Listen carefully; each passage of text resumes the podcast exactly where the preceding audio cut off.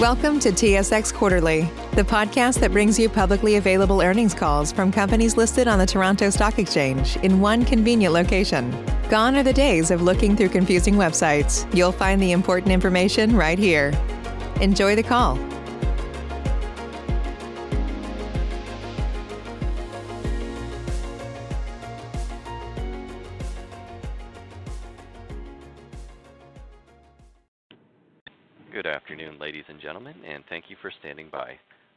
To Absolute Software Corporation's second quarter fiscal 2020 conference call. At this time, all participants are in a listen-only mode. After the speaker's presentation, there will be a question and answer session. To ask a question during the session, you will need to press star one on your telephone. Before beginning its formal remarks, Absolute would like to remind listeners that certain portions of today's discussion may contain forward-looking statements that reflect current views with respect to future events. Any such statements are subject to risks and uncertainties that could cause actual results to differ materially from those projected in these forward-looking statements. Any forward-looking statements contained in today's conference call are made as at the date hereof, and Absolute does not undertake any obligation to update publicly or to revise any of the included forward-looking statements, whether as a result of new information, future events, or otherwise, except as may be required by applicable securities laws. For more information on the company's risks and uncertainties relating to these forward-looking statements, please refer to the appropriate section of its quarterly MD&A and quarterly financial statements, both of which are available on Absolute's website or SEDAR. I'd also like to remind everyone that this conference call is being recorded today, Monday, February 3rd at 5 p.m. Eastern Time. I would now like to turn the call over now to Christy Wyatt, Chief Executive Officer. Please go ahead. Good afternoon, and thank you all for joining us for Absolute's Q2 fiscal 2020 conference call. Joining me on this call is Lee Ramsden, our Interim Chief Financial Officer. Our second quarter of 2020 was highlighted by continued double-digit growth in enterprise and strong profitability. Q2 revenue of 25.8 million was up 6% compared to the prior year period. We hit a milestone as our ACV surpassed 100 million for the first time. We exited Q2 with an ACV of 100.3 million, up 5 million or 5% year-over-year. We added five new Fortune 500 customers and had several notable customer expansions in the quarter, including Mercy Health, State of Louisiana, and Hamilton Health Sciences. Enterprise ACV, which accounts for approximately 60% of our total ACV, increased by 2.6 million sequentially, which is a record result in this focus segment. We are working hard to build on this result, and shortly I'll review a number of product and partner highlights that support future growth.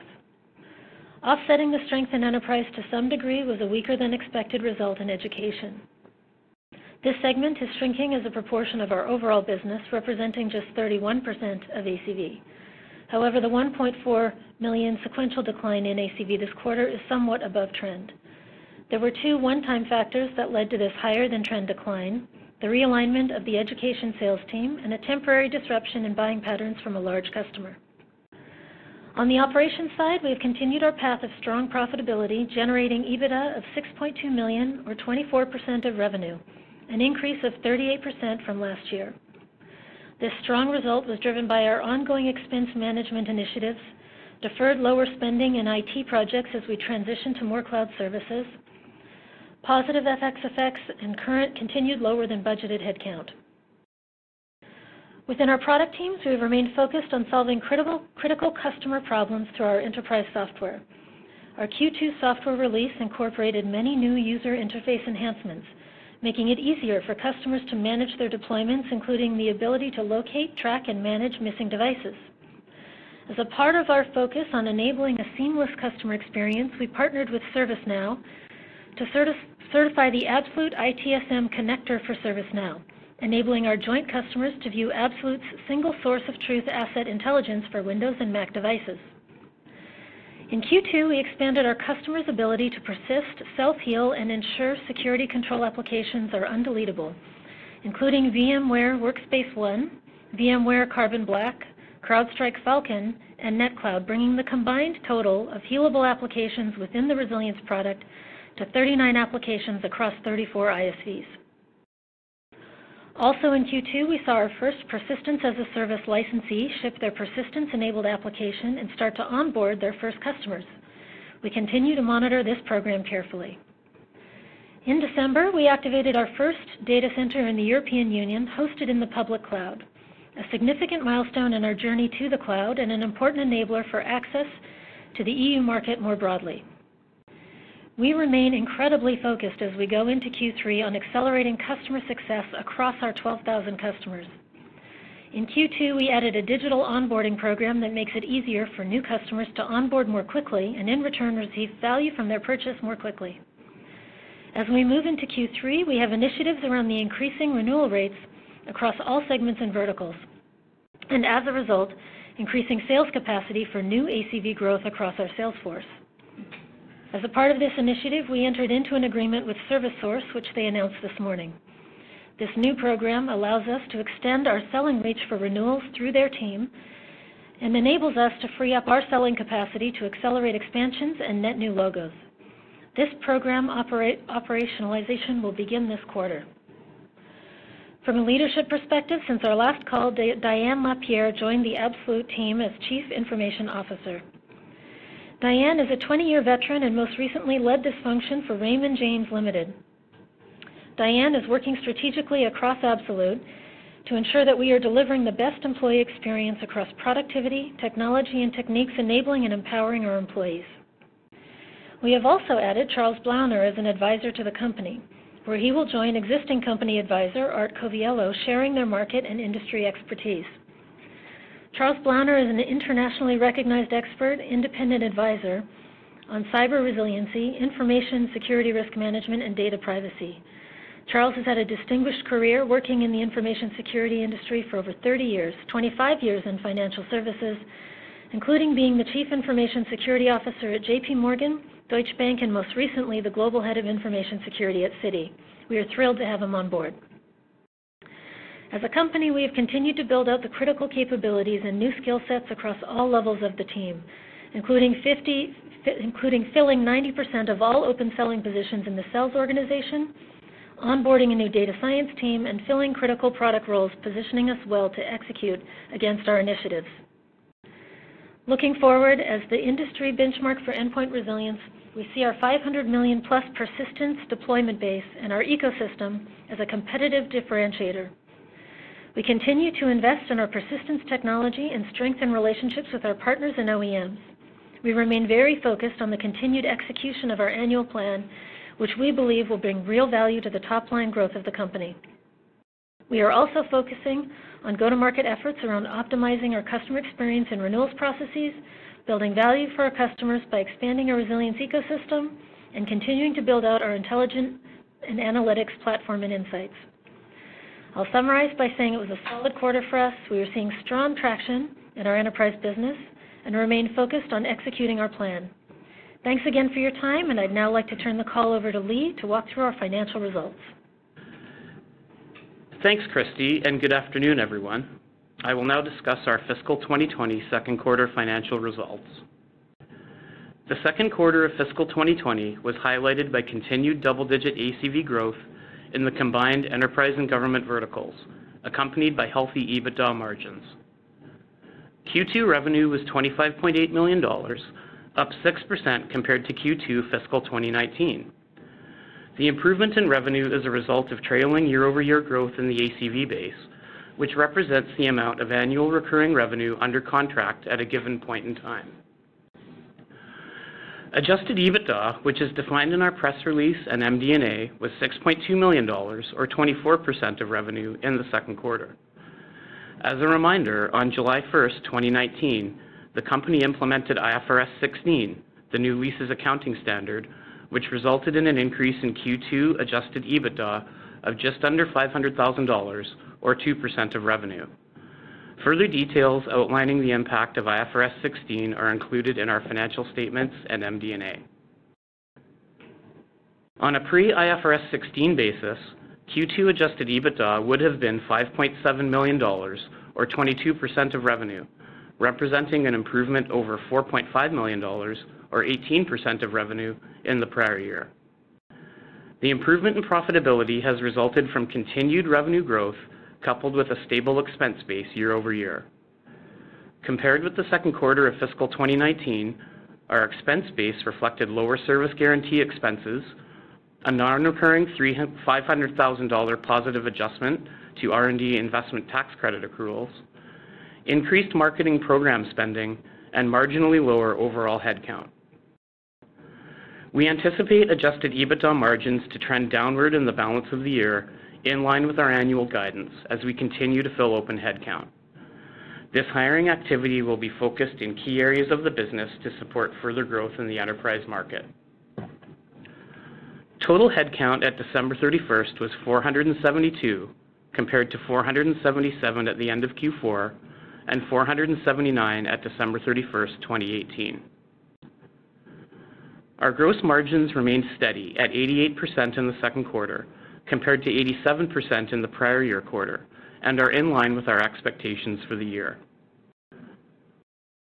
Our commercial ACV base was 100.3 million dollars at December 31st. This represents an increase of 5% over the prior year and a sequential increase of 1% from the first quarter. In Q2, we acquired ACV from new customers of 1.3 million dollars, an improvement from 1.1 million dollars in the first quarter and 1.0 million dollars in the prior year. Net ACV retention from existing customers was 100% in the second quarter, consistent with the first quarter and down marginally from 101% in the prior year quarter. The enterprise and government portion of the ACV base combined increased 12% year-over-year and was up 4% sequentially. Our continued strength in these verticals resulted in these customer segments representing 69% of the ACV base at December 31st. We are encouraged by the momentum we are seeing in these verticals as the overall mix of our business continues to shift toward these higher growth segments. The education vertical, which represented 31% of the ACV base at December 31st, was down 8% year-over-year and 4% sequentially. This decline is above the trend of the past several quarters. Building on Christy's comments, there were two one-time items impacting the quarter's result. Firstly, we realigned resources within our education sales team during the first half of this fiscal year. The majority of this activity has now been completed, with staffing at approximately 90% of plan. Secondly, we also saw the typical buying pattern of a larger education customer disrupted due to a temporary issue with a third-party equipment supplier. We believe this issue has now been resolved. Looking at our geographical performance, our international ACV base was up 23% year-over-year and up 4% sequentially. Performance during the quarter was positively impacted by a particular strength in the Latin American theater. The North American ACV base was up 3% year-over-year and 1% sequentially and accounted for 87% of the total ACV base at December 31st. Now moving to cash flow. In the second quarter, we generated cash from operating activities of 2.2 million dollars, or 1.8 million dollars prior to the implementation of IFRS 16. This compares to cash from operating activities of 1.9 million dollars in Q2 of fiscal 2019. Our operating cash flows reflect the improvement in EBITDA offset by working capital changes, which will fluctuate on payment and collection cycles. As a reminder, our operating cash flow was especially strong in the first quarter, primarily as a result of strong collections from the seasonally higher billings we typically experience in the fourth quarter of our fiscal years. We expect our operating cash to trend higher than what we experienced in the second quarter for the remainder of the current fiscal year.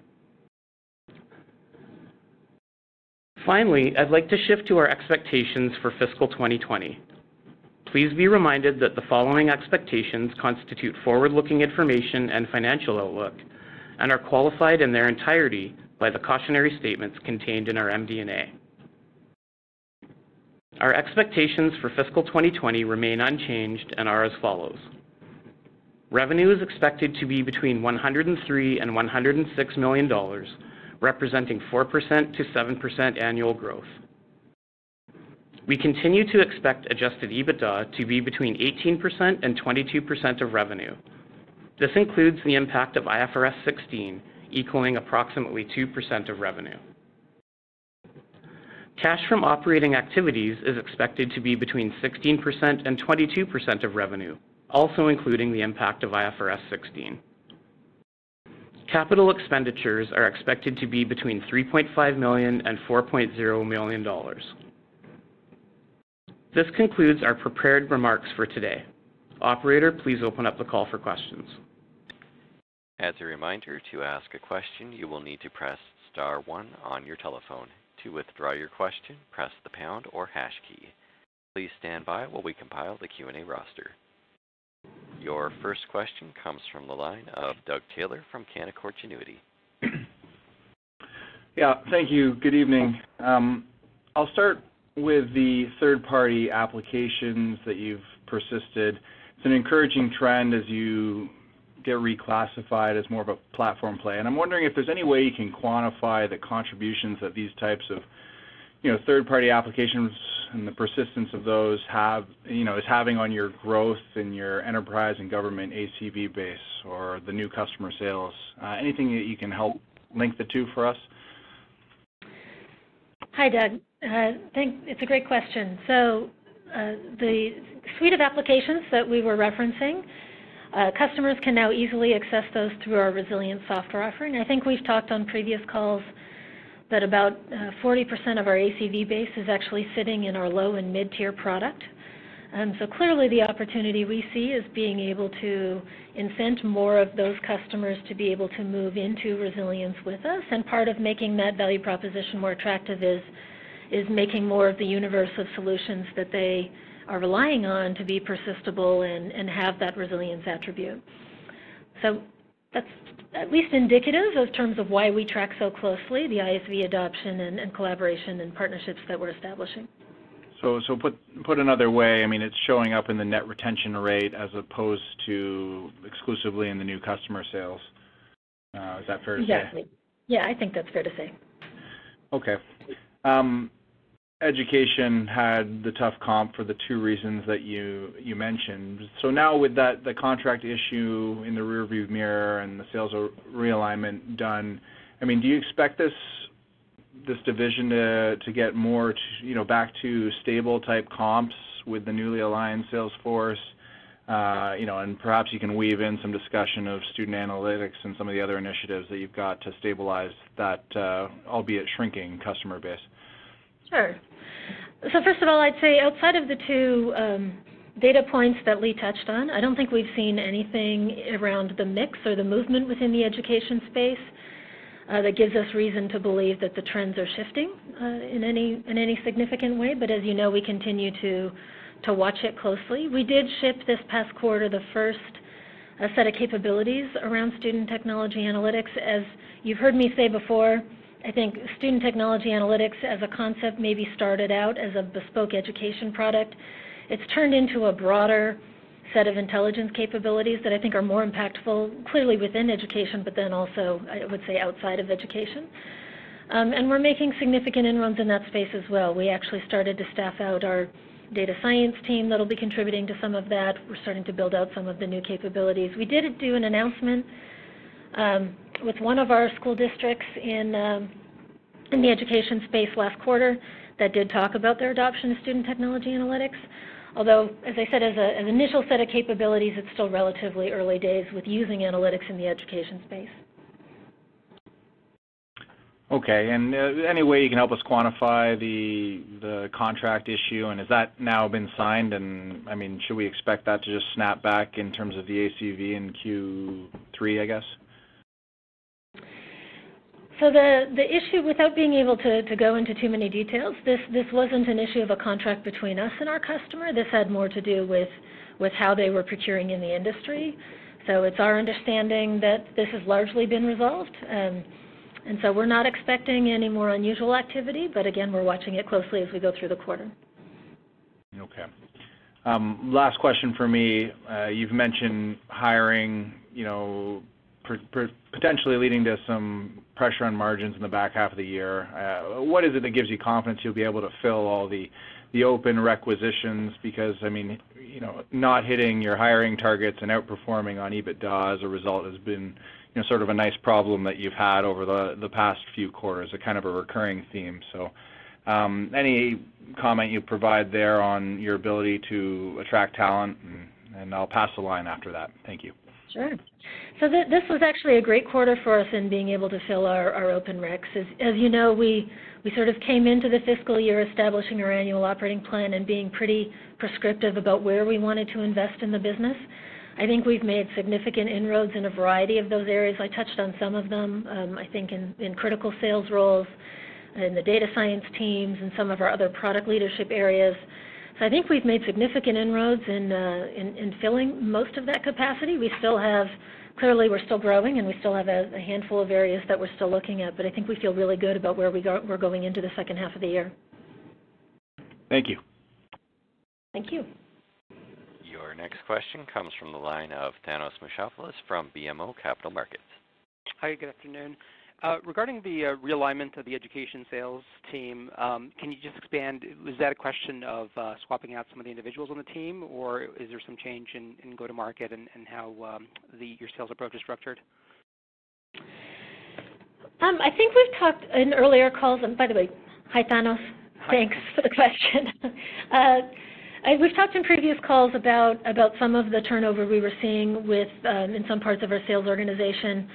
Um, part of that had to do with strategic shifts. I think some of that had to do with with focus on various different skill sets. I think that um, we've had some fantastic leadership in that space, and I think they've done a great job of being able to to fill out those teams with with exactly the the kind of folks we'd love to see in the building. So as I said, I think we're feeling very good. I think Lee commented that we're uh, have more than 90% of capacity in all of our selling functions, including um, education. So we feel really good about that. Great. Um, R&D headcounts come down by 10% in the last six months. Um, how much of that is um, a decision to scale back uh, your investments versus maybe a temporary, I guess, realignment while you reposition the types of resources that you need on the R&D team? Hey, Thanos, it's Lee. So uh I I don't think we have an intentional reduction uh, in the number of heads, but we are experiencing somewhat increased costs on a per head basis as we move forward. So I think you're seeing the reflection of that dynamic. Okay. Um and then in terms of, um, I guess, the areas that you're focusing on hiring through the second half, um, are they more concentrated in one area versus another as far as sales and marketing versus R&D? Um, I don't know that I have a breakout of that for you uh, today, Thanos. I think that uh, we still have a number of open heads in a variety of different areas. But as I said, I think from a selling capacity, you know, the first half of the year in our selling organization was really focused on filling those open recs, and now we're really focused on how we accelerate their onboarding, um, along with some of the other renewals initiatives that, that I touched on earlier. I'd say in R&D, we also have a number of open recs, but but, but we've talked before about how we've held back investment in some areas to be able to to accelerate others, especially those around big data and analytics and some of our move to cloud. We made significant inroads in in kind of building out and staffing out our cloud team as well. Um I would say we're, as I said, we feel very good going into our look as we look at our sort of annual initiatives going into the second half of the year. Great. And then finally, on the international business, uh, you mentioned strength in Latin America. Can you elaborate in terms of um, what verticals you're seeing that in, what countries? Um, I don't think we have a breakout by country within Latin America. I think we've seen very strong traction with some of our partners, specifically, uh, in mid-market, although we had some interesting uh, new customer acquisitions around um, education and federal last quarter. So interestingly enough. Um, I think that uh, I don't know that there's a more detailed breakout of Latin America uh, that I can provide at this time. Okay. Um, great. I'll pass the line. Thank you. And as a reminder, to ask a question, press star one. Your next question comes from the line of David Kwan from PI Financial. Hey, Christy. Hi, Lee. Hi, David. Hello. Um, on the Persistence of the Service, Um, I guess you obviously got your first customer live and out in the market there. Can you talk about the revenue model for that? Uh, so I don't think we've broken out the revenue model in detail. As we said, this first uh, initial customer was really around sort of establishing the technical model. Um, I don't know that it's certainly not at scale at this point in time, but the best analogy I can sort of draw is you shouldn't envision it as being an enterprise licensing model uh, the way that you see it in our other enterprise licensing software products. You should think of it more as a sort of transaction service, um, almost micro-transaction service. So as you envision that you have devices with any number of different agents running on them, if some number of those are uh, activated and have some persistence capability, then they'd be calling back into us uniquely and independently on an application basis. So that's probably the the best description of what we're doing that I can provide, but I don't think we've broken out a separate revenue model for it. Okay. Okay. Um, and then on the the data center that you have in the EU, was it something where you know, it was, I guess, preventing you guys from winning materially more business in the EU, and now that you have it there, that we could see even stronger growth? Is that kind of what the dynamic is there? Um, I think, uh, at least in my time here at Absolute, I think our investment in in EU has been quite localized, and we've been going in with specific partners, um, especially around the UK area, um, though we have a fair number of customers in a variety of different parts of the EU. I wouldn't say that we've been seeing a lot of friction, but I do think that this does open up a whole new level of opportunity for us. I think one of the things you have to know going into the EU with any sort of data product is that GDPR and privacy and compliance is a big part of the conversation, and we wanted to make sure that both with our security certifications as well as our privacy architecture, we had the ability to be able to meet that um, in a really scalable way. But I think it probably more it speaks to our strategy more around our architecture, our core architecture, than it does to just uniquely an EU strategy. I think we see this move to the cloud as being a way that enables us to reach more customers in a variety of different data configurations. You could envision over time um, some customers are very comfortable with the public cloud. Some customers would like their data closer to home in a private cloud. And so this is, a, I think, a much more fundamental architectural shift that we're working on as we go, again, closer towards our vision of uh, Absolute as a data platform. All right. Thanks, Christy. On the hiring plans, I guess um, previously uh, talking about, especially on the R&D side, can you talk about, I guess, the challenges that you're facing? I assume you're probably seeing some potential attrition in here in Vancouver given uh, how tight the labor market is. Um, are you looking to move more of that work over to Vietnam? I'm assuming that's maybe a better market for you guys, obviously lower cost as well.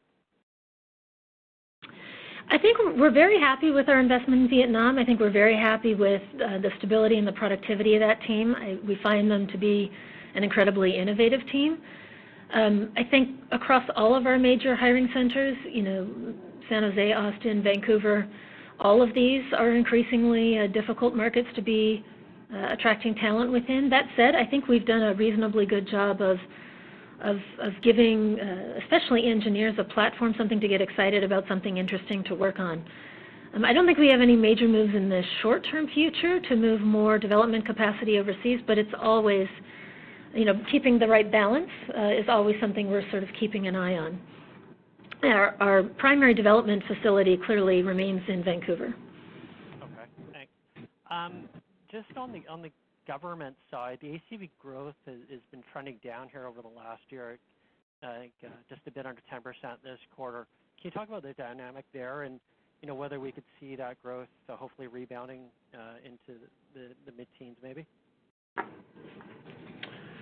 Hey, David. Um, so a lot of our sales team is the education sales team also works on state and local government, which is a large percentage of the government number that we report. And I think the dynamic that we explained on the education side played out somewhat on the government side as well. That realignment of the sales team impacted the government side? Correct. So where we had where we had gaps and we had uh, sales reps or sales leaders that were covering multiple territories, if those territories had state and local accounts as well as education accounts, we saw some of the effect on that as well. So hopefully we should see a rebound in the coming quarters here then, I guess, hopefully? We believe those teams are, are well staffed and, and, and well prepared as they go into the second half of the year. Okay, perfect. Um, I guess one last question, just um, on on the education side. Obviously, a tough quarter for you guys. Um, you know, I think it was a few quarters back you had a, a nice ELA win there. Can you talk about interest from from customers on on you know adopting site-wide licenses? Because obviously that could have a fairly significant impact um, on, the ACV and, and obviously the retention. So I don't think we've seen any um, waning of interest in site licenses. Uh, clearly, site licenses being a longer sales cycle would have some effect of, of the same um, uh, resource tensions that we talked about a little bit earlier. I think we are spending a lot of time right now taking a look at, at sort of go-to-market, both sort of the licensing efficiency of how we attach with new customers as well as sort of upsell and expand. Um, part of this is, is, again, as we are constantly looking at our selling model and looking at how we accelerate, and then also part of this is, is a part of our new thinking in, in our partnership with ServiceSource and how we think about freeing up more of our valuable selling capacity to focus on new ACV acceleration as opposed to, to uh, spending more of that capacity on, on sort of renewals. So I don't think we've seen any change in the interest level. I think where our attention is more focused is is on the efficiency and how we accelerate that process for our selling teams. Good, great. Thanks. There are no further questions at this time. I will turn the call back over to the presenters. All right, thank you. I want to thank you all for joining our call today. We look forward to our next update following Q3. Have a great day. Ladies and gentlemen, this concludes today's conference call. Thank you for participating. You may now disconnect.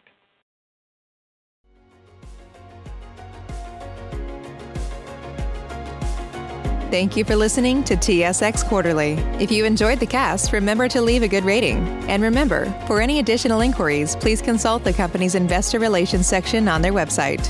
See you next time.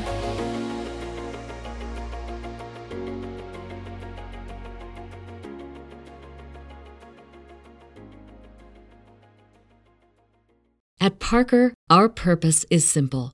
We want to make the world a better place by working more efficiently by using more sustainable practices, by developing better technologies, we keep moving forward. With each new idea, innovation, and partnership, we're one step closer to fulfilling our purpose every single day. To find out more, visit parker.com/purpose. Parker, engineering your success.